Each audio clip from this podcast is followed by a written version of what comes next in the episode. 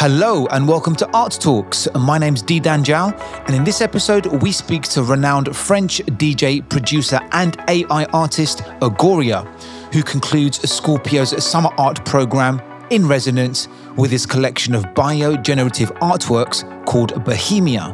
We speak to him on location in Mykonos ahead of his highly anticipated exhibition and DJ set at Scorpios.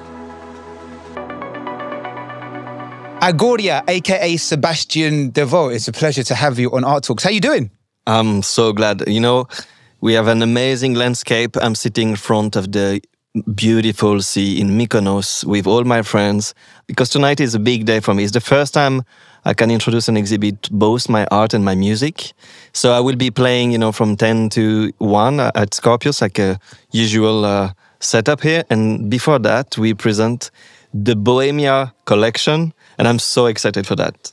Fantastic. And just to give people some context, we are sitting at Trinity in Mykonos, just down the road from Scorpios, which is where we are going to have the big unveiling of Sebastian's brand new piece, or should I say 22 pieces. I don't think, I don't think we're going to see all 22 tonight, but the piece is called Bohemia, and it's a collection of 22 unique works conjuring the magnificent vibrance of the island's coral reefs alive with color and motion. Can you just tell us more about how and why this project came about? I think it's it came because uh, of my relationship first with Scorpios and second of my relationship with Elio from HOFA. We had the chance to meet both together here one year ago exactly by the beach. And I think we were the two only, maybe with Thomas, uh, owner of uh, Scorpios, we were the only ones like speaking about digital art. The only ones that trusting each other on that. Mm. and i don't know this idea came up of uh, working something here and it told me i had like a plan and ideas. And i say okay hook me up when it's ready. And, and we had a chance to to meet end of last year.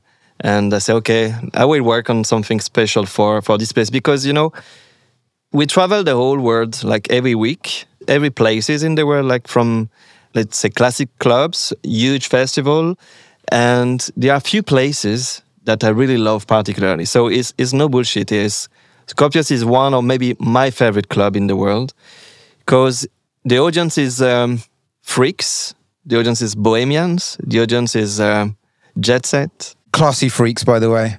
Very good looking, classy, elegant freaks. I never thought I'd ever hear all of those words in one sentence, but tonight we have.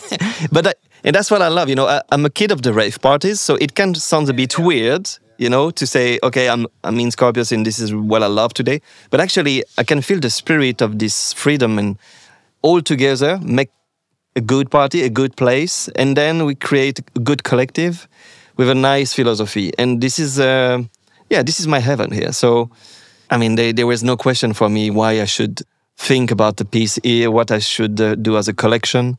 And this thematic of bohemians, of modern bohemians, was kind of natural.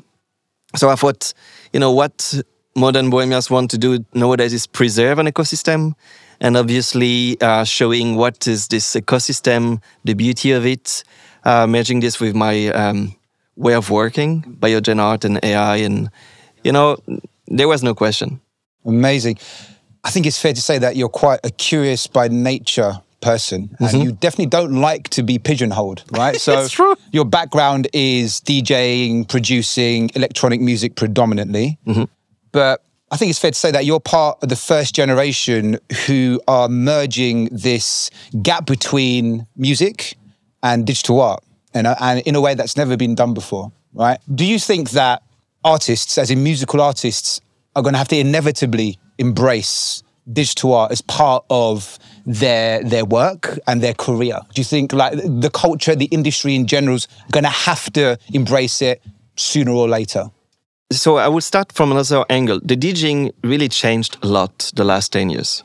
Even the last 20 years, but let's just speak about the last five, 10 years. It's becoming more like um, a thing about like of fame only. Mm. You want to show how successful you are, how cool you are, how grateful you are in front of a stage. So I'm seeing DJs nowadays with five people around them uh, filming every single minutes of their life to show how successful they are, how rich they are, how cool they are. And then they want to show this for people to embrace that, to think that, okay, this is the, the way um, you should follow, and everyone should wish that.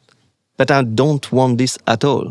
When I started to do electronic music, I really wanted to to enjoy my DJ set, but when we started, nobody was looking at us when we were playing. Yeah, absolutely. People were dancing in the crowd. Nobody was watching. They were looking at, us. your hands moving the records on the turntable. Maybe yes, but they were. We, we didn't have to dance like crazy or jump or like doing like uh, all this kind of you weren't playing to the camera, basically. You were playing to the audience. yes. And I think DJs and me included get worse with uh, all these cameras. We don't play as good as before, and I'm including myself, of course. That's a really interesting point, actually. because like we we always like let's say format in a way or people are expecting things from us because of all these videos. They expect a drop. They expect you know a reactivity. They expect so many things. So the travel the journey we are doing as DJs has totally changed. Really totally changed. So even if I know all this I try to mix both you know because of course I love DJing and I, and I want to keep DJing so for me it's kind of a paradoxal thing just to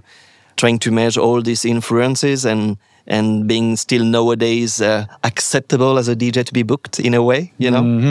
So um, from this angle, what I'm saying this is the DJ really changed, and my creativity now. I think, of course, I will do a new album next year, but my creativity also now is okay. What makes excites me to use, um, for example, all this image? What is exciting for me? Is it to show a, a plate of food? Is it to show me in a fucking private jet when the world is dying? You know, all this DJ putting thing in private jet. It's like disgusting. I think it's porno abundance. You know, it's we don't want that. This is not the world we want. Even if you have to take a private jet because you play two gigs in the same night, and the only way to do this is to take a private. Do it, but it's functional. It shouldn't be glorified. it's functional, but don't make this like it's a way of life. Absolutely not. You are killing the planet. And I hate that. So for me, to being creative is actually trying to use all these tools uh, that we have nowadays and to make it as more exciting artistically. So I prefer to post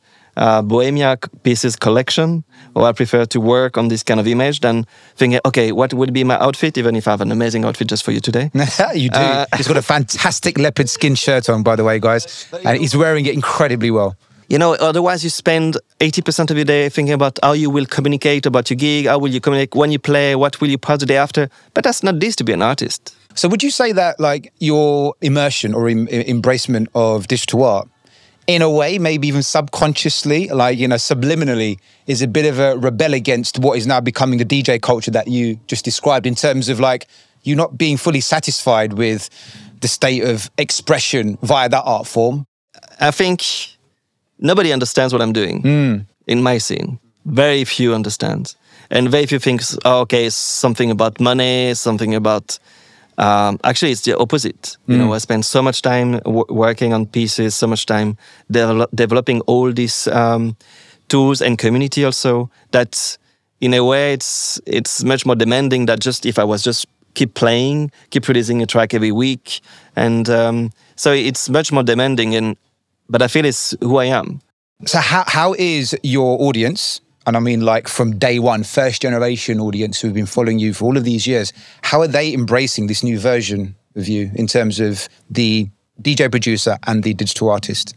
So I'm 47. So my loyal audience, uh, w- when I started at 18, I think they're Are they all dead? no, I hope not.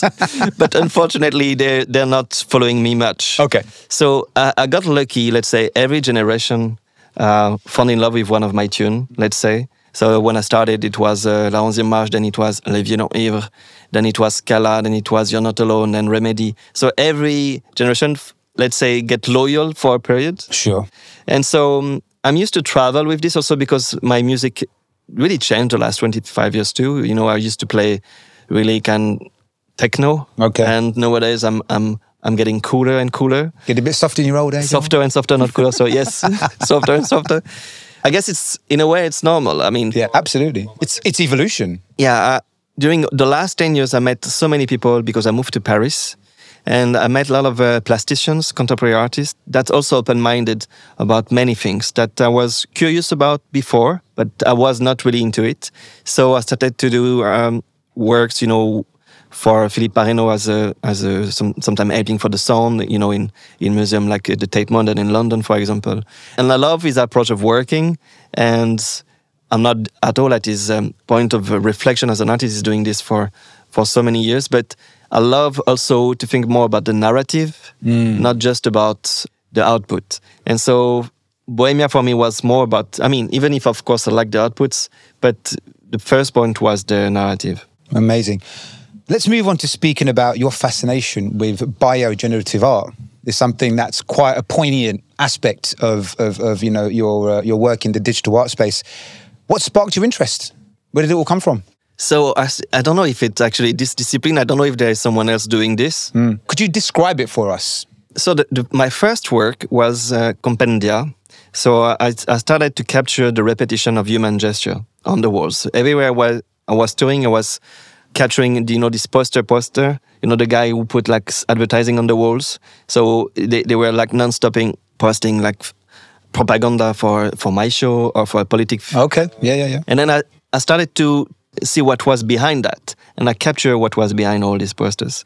And from this uh, repetitive human gestures, this generative art, I started to thought about, you know, the generative art nowadays is about coding, and I love to add this biological uh, aspect about this. So I, I started working with uh, scientists in Paris, like from the CNRS, National Center of Research, so physicists and biologists. And I did like few uh, collections. One was um, about what's happening in your brain mm. uh, before you snap a decision. Neurologically, we're talking about, right? So the the biologist Alice Meunier actually captured filming okay. Uh, the birth of centriole, and I will not go too scientific here, and also because it's it it's not my we haven't job. got long enough. we don't have long enough. But let's say that we managed to capture what happens before you take a decision, before you have a decision and an emotion, which actually is kind of vertiginous because what we are really in control, what, I, what is the premise of all our decision. And so from this, you know, like the, um, I started to have, um, for me, my kind of a research roadmap where every single piece I'm doing, every collection I'm doing will be the birth of the next one. So compendia create compendia who create um, uh, what we did nowadays with Bohemia. So every time is I like to see the birth of the next collection in the last one. Art Talks is curated by HOFA. For more information, head over to the thehouseoffineart.com. So, alongside Bohemia, which is being unveiled, announced, shown to the world today here um, in Mykonos, you also have another project that you recently announced uh, called The Sandbox, which is, and I quote, a collection of Agorian avatars. And it's the first ever Web3 avatar collection with an automatic appearance transformation. And the avatar will transform every six hours, aligning itself to the real life time of day. Question one What does that mean? so, uh, simply, uh, your avatars will uh, uh, change over the clock every six hours, it, your avatar will switch from day to night mode. So you will collect a piece, but this piece will change every six hours. You know, I'm not a big fan of collectibles. I'm not a big fan of collections of avatar and this thing. But the metaverse really interrogate me and I really want to to step in. So I was I was happy to make this collection but because of this dynamic uh, kind of revolution. It makes it interesting and it makes sense for me to do it. I thought, like, you know, from my nightlife, that people are really true to themselves by night. When by day, we are, like, you know, surrounded by the boss, by a wife or boyfriend or friends. Everybody is watching at you. So, not in a way they are judging you, but anyway, the eyes are around you. So, you are like kind of um, not manipulate, but you are. There's more say, noise than ever. You are, That's let's say, like um, in an algorithm, the day algorithm, and you have to do things. You get up at that time take the subway, go to work, lunch, blah, blah, blah. By night, you can do whatever you want.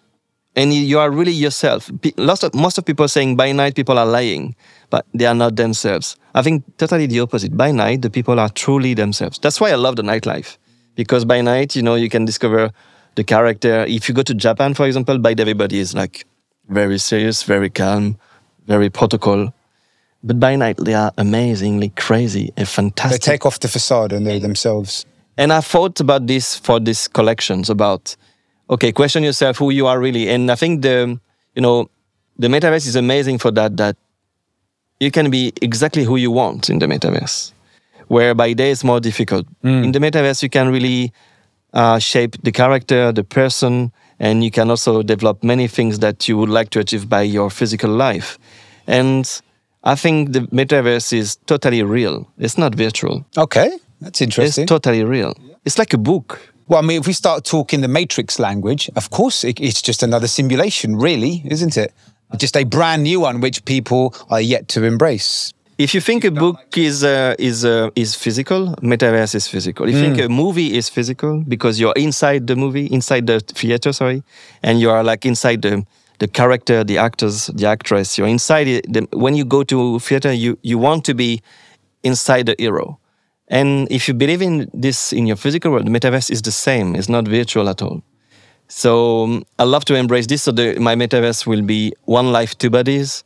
As I think we have like more than two bodies actually, but let's start with two bodies, and uh, yeah, let's embrace this and see how this avatar collection will will be received. Is there anything that you're skeptical about when it comes to the metaverse, Web3, NFTs? I did a conference at the United Nations like uh, four or five months ago. They invited me to, to speak about my vision about Web3 and metaverse. And they were all so over skeptical, over putting so much barriers.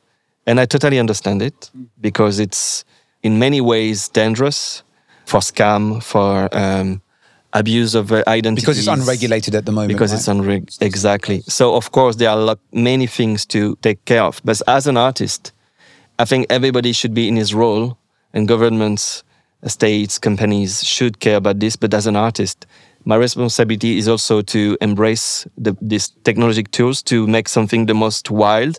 And then of course all this need to be regulated. I'm not saying the opposite. Of course it mm-hmm. needs to be. But inside of that i want to take the max maximum freedom i can. Let me just add one thing about i'm not saying that i shouldn't be responsible because what i said before could think like okay i don't care everybody I Sure. can. of course i'm kind of on the front face for this scene. So obviously i know that sometimes when i experiment i need to care about also what could be the consequence of it but I experienced the beginning of electronic music when everybody tell me it will kill the music. This is not music. Was like 30 years ago. It's music for stupid people, like people. When I was going to my ex-girlfriend's uh, place, uh, being introduced to the parents, people were like me, "Oh, darling, are you really dating this DJ as your boyfriend?" They were ashamed. Nowadays, when you come to so, to a place, they, your DJ, oh, wow, amazing, my my daughter, you're the best. You found a DJ, fantastic. And it's the same nowadays, I think. Sorry, can you imagine parents saying that to their kids these days? Oh my God, you're dating a DJ. So proud of you, darling. Bring him around now. It's exactly that. but um, I feel exactly the same nowadays with uh, all artists using blockchain and AI. Like they're saying this is not art. There is the same copyright question that we had with the sampling at the beginning. Yes, good point. Um, so many, so many common points, and we see nowadays where we are. And I think the main difference is, but I actually I don't think it's a difference because every generation say it goes so fast, much faster than ever. But it was, if you look at the history, every generation say it goes fast, fast, much faster than before. So I think it's exactly the same today. So I wouldn't be too much scared. I think, of course, um, taking my responsibility and social ones, but um, let's make it for the best. what should artists be conscious about when it comes to the power and the influence that digital art is having these days on society, right? And even even take it a step back, just look at what the image on Instagram does to a person in terms of the influence it has, right? So you could frame it as digital art's now kind of like the evolved 2.0 version of that. Therefore, what's going to be the influence of that on society? Is it going to be a good one? Is it going to be a bad one? Is it too early to even be able to speculate? Yeah. So I, I will answer both for music and for art. Uh, for art, I'm really into abstract art and more uh, more than figurative art. So I think the danger for AI is more the figurative things where we can fake any place, any p- people. So in the end, that could be a danger for your identity. So I think also the wallet of people will be as important as the passport of people. Not wallet in terms of money, of currency, but what they collect will define who they are, and we will see if they are fake or not. So the wallet will be very important uh, for the identity of people. And for the music side, uh, I did try actually to do a track with the voice of Snoop Dogg, and I met Snoop and I met uh, Champ Mendes' son. Did you? Uh, They they they they were nicely uh, inviting me in Paris to their show, and um, and I actually it was incredible what you, you could do. And meet, meeting him, I said, "Yeah, it's exactly the same voice. It's incredible." Really? Wow. But what I thought then is like the audience wants to listen and collect a song that is made by an artist. So even if there are two or three people that will use AI to fake it, and they will, everybody will know. Of course, uh, Snoop will tell you in one second that it's not me who, who sing this song. Then people, I think this this will disappear by itself. So it's it's not a big question. And anyway, Spotify playlists are full of AI songs. I mean, so many playlists are full of AI songs that you're listening without knowing it's done by AI. That's a really good point, actually. Yeah. And who knows what's AI produced and what's not? Terrifying, girls and boys. Terrifying. okay, so um, let's finish off on this.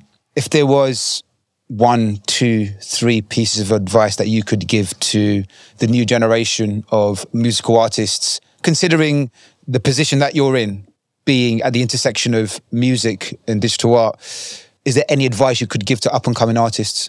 Same advice as for young musicians, um, that as for artists is like the more easy is it to, to make an art piece, the more easy is it to make a song. The most difficult it's to achieve to be a real artist and to show your authentic personality. So even if what you do is looks or sounds very different of what it exists, it's a good, good, good road. Because I mentioned some soft that I use like Stable Diffusion, Runway, Steelgun. You can do so many things with this so fast, but so conventional in a way. And but same as um, for the musician Ableton Yes. or Logic. I'm an Ableton guy. So with Ableton, you have so many loops. That is so you can do a track in one hour, and then it will sound quite cool actually. But people will forget it a week after because uh, everybody will use the same loops and the same kind of way of producing. So, is how you maintain your uh, legitimacy and your legacy. How we can see your imprint. That's the most important. So, ladies and gentlemen, I believe the moral of the story is you have to work harder to be authentic these days, but it's worth the fight if you have something that you want to say within your art. And actually, if you have something that you want to say, you did 50% of the road. Sebastian, it's been an absolute pleasure. My pleasure. Thank you so much for Thank coming. you so much.